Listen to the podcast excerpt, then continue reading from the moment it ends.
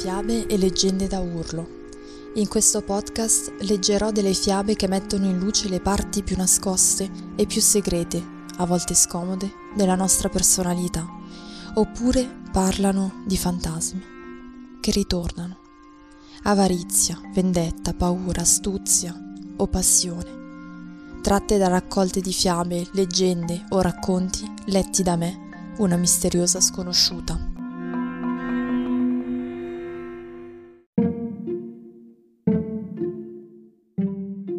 Il mezzo galletto, fiaba popolare spagnola.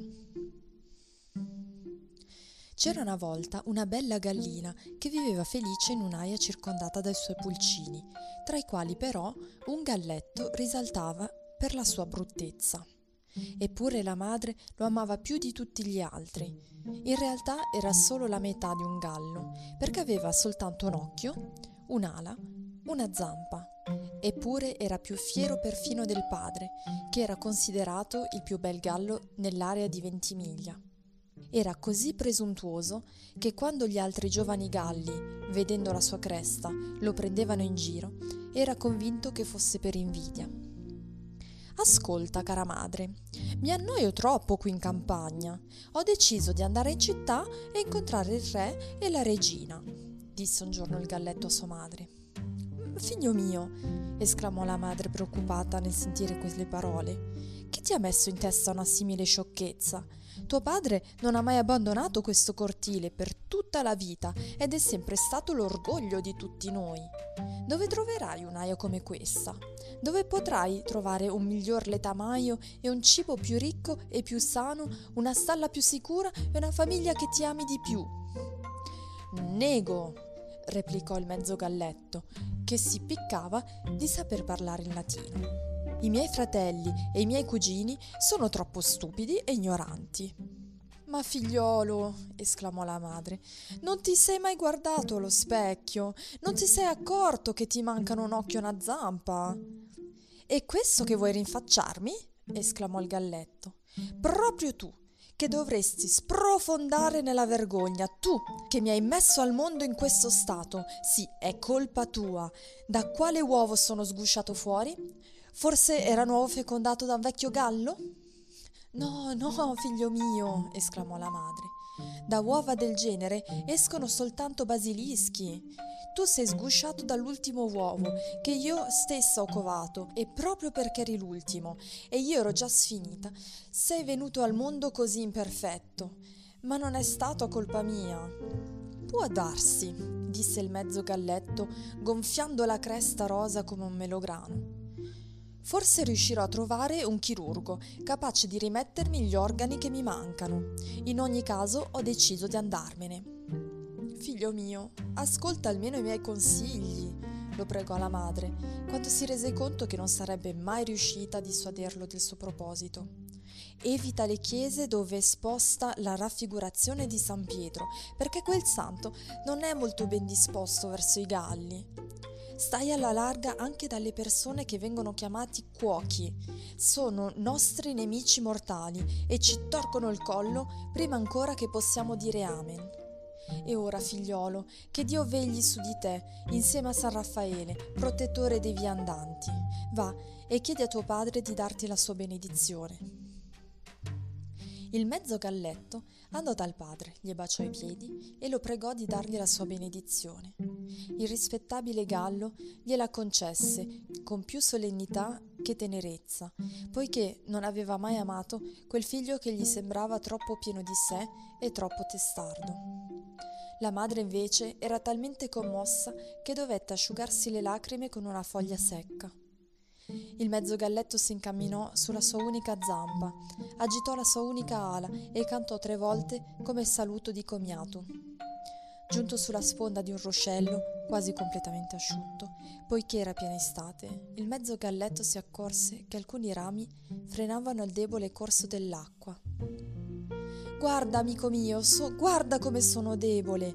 Riesco a malapena a proseguire e non ho più le forze sufficienti per spingere via quei rami fastidiosi che mi impediscono di scorrere, disse il ruscello al nostro viandante. Tu però potresti facilmente aiutarmi spingendoli via con il tuo becco. Come ricompensa, non solo potrai placare la tua sete con la mia acqua, ma anche contare sui miei favori quando l'acqua piovana mi, mi avrà rivigorito. Potrei aiutarti, ma non voglio. Ti sembra forse che io abbia l'aspetto del servo di uno sporco ruscello? replicò il galletto. Sarei costretto a pensare a me, prima di quanto credi, mormorò il ruscello con flebile vocina. Ci manca solo che ti metta a minacciarmi, esclamò stizzito il galletto. Pensi forse che ci sarà un altro diluvio universale? Dopo aver fatto un altro po' di strada, incontrò il vento che giaceva spossato. Caro galletto, gli disse, in questo mondo tutti dipendiamo l'uno dall'altro. Avvicinati e guarda come mi ha ridotto la calura estiva. Eppure di solito sono talmente forte e vigoroso da sfrezzare le onde e devastare i campi se con il tuo becco sollevassi anche solo qualche zolla di terreno e agitassi leggermente la tua ala, potrei alzarmi di nuovo in volo e raggiungere le grotte dove mia madre e le mie sorelle, le bufere, sono occupate ad accomodare alcune nuvole che ho lacerato. Sicuramente mi prepareranno una buona minestra per farmi ritornare in forza. Cavaliero, replicò il cattivo galletto. Troppo spesso, vostra grazia, si è preso gioco di me. Mi ha soffiato sulla schiena e gonfiato la coda come un ventaglio, facendomi deridere da tutti quelli che mi vedevano. No, amico mio, no. Chi la fa, l'aspetti. Arrivederci, signor Burlone. Il galletto cantò tre volte, con voce chiara e con fare superbo, proseguì il suo cammino. Arrivò in un campo di grano tagliato. I mietitori avevano bruciato le stoppie e si vedevano ancora sollevarsi le piccole colonne di fumo. Il mezzo galletto si avvicinò saltellando e vide un po' di brace che non si era ancora spenta. Caro galletto, esclamò la brace, sei arrivato giusto in tempo per salvarmi la vita. Mi sto spegnendo per mancanza di nutrimento. Non so che fine ha fatto il mio cugino Vento che di solito in caso di necessità mi è vicino. Portami dei fruscelli di paglia per rianimarmi. Uh, non me ne importa nulla di te, rispose il galletto. Forse anche tu un giorno avrai bisogno del mio aiuto, disse la brace. Del domani non c'è certezza. Oh oh! esclamò il cattivo galletto. Vuoi forse insegnarmi qualcosa? E allora prenditi questo! e così dicendo buttò della cenere sulla brace e si mise a cantare come se avesse compiuto un atto eroico. Finalmente il mezzo galletto arrivò in città, si fermò davanti a una chiesa. Che chiesa è? domandò. Gli risposero che era la chiesa di San Pietro. Allora si piazzò davanti alla porta principale e cantò a squarciagola, tanto da diventare rauco, e solo per far arrabbiare il santo, oltre che naturalmente sua madre. Poi si diresse verso il palazzo, dove voleva vedere il re e la regina. Alto là! gli intimidarono le sentinelle. Indietreggiò spaventato, ma subito dopo vide una porta secondaria da cui entrava e usciva molta gente. Domandò chi fossero e gli venne risposto che erano i cuochi del re. Invece di tenersene alla larga, come gli aveva raccomandato la madre, alzò la cresta e andò loro incontro. Un giovane cuoco lo afferrò in un attimo e gli tirò il collo. Poi chiese all'acqua di sbollentargli le piume. acqua, mia cara buona acqua, si mise a gridare il mezzo galletto. Aiutami, non sbollentarmi, abbi pietà di me. Hai forse avuto pietà di me quando ti ho chiesto aiuto? replicò l'acqua rovente di rabbia e lo sbollentò da cima in fondo, tanto che i cuochi non dovettero praticamente spennarlo. Poi il cuoco mise il mezzo galletto allo spiedo. Fuoco, caro buon fuoco! gridò il poveretto. Abbi pietà di me, modera le tue fiamme, non bruciarmi. Vergognati, replicò la brace. Come hai il coraggio di implorarmi, dopo avermi fatta quasi morire soffocata? E il fuoco non si accontentò di rosolarlo, ma lo bruciò fino a farlo diventare nero come il carbone.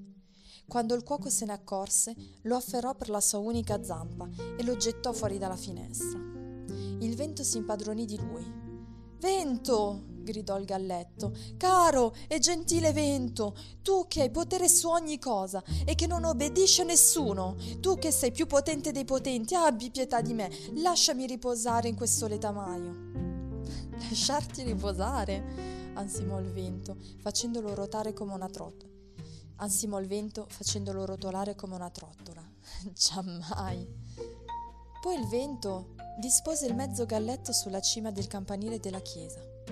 San Pietro lo afferrò e lo inchiodò là dove lo si può vedere ancora oggi, nero, magro e nudo, fustigato dalle raffiche di pioggia e di vento.